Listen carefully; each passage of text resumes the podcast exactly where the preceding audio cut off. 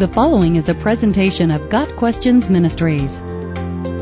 What did it mean to tear one's clothes in the Bible? The tearing of one's clothes is an ancient tradition among the Jews, and it is associated with mourning, grief, and loss. The first mention of someone tearing his garments is in Genesis. When Reuben returned to the cistern and saw that Joseph was not there, he tore his clothes. Genesis 37, verse 29. A short time later, Jacob tore his clothes, put on sackcloth, and mourned for his son many days.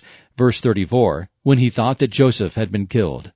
Other biblical examples of men who tore their clothes to express pain and sorrow include David, when Saul and Jonathan were killed; Elisha, when Elijah was taken up into heaven; Job, when he was bereft of all he possessed; Jephthah, when he learned the result of his rash vow; Mordecai, when he learned of Haman's plot to destroy the Jews; Ahab, when Elijah pronounced a judgment against him; and Paul and Barnabas, when the people of Lystra began to worship them. Sometimes the tearing of one's clothes was accompanied by other signs of humility and grief, such as shaving one's head, throwing dust on oneself, and wearing sackcloth.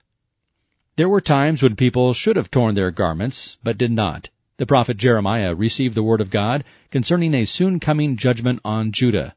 Jeremiah faithfully wrote the prophecy in a scroll and delivered it to King Jehoiakim. The king listened to the first part of the prophecy, but then he took a knife, cut the scroll in pieces, and burned it in a brazier. This impious act was met with chilling stoicism from his aides. The king and all his attendants who heard all these words showed no fear, nor did they tear their clothes.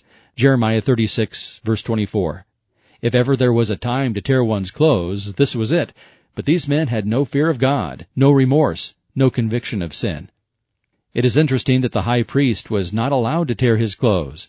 The high priest, the one among his brothers who has had the anointing oil poured on his head, and who has been ordained to wear the priestly garments, must not tear his clothes. Leviticus 21, verse 10. The special nature of the high priestly office dictated a separation from some of the common customs, including that of mourning. Tearing one's clothes was a public and powerful expression of grief in ancient times. The practices continue today in the Jewish practice of Kariah. Today's ritual is less spontaneous and more regulated. The garment is cut by a rabbi at a funeral service as the bereaved recite words related to God's sovereignty. One tradition says that the mourner must tear the clothing over the heart, a sign of a broken heart. More important than outward shows of grief are true sorrow for sin and genuine repentance of the heart.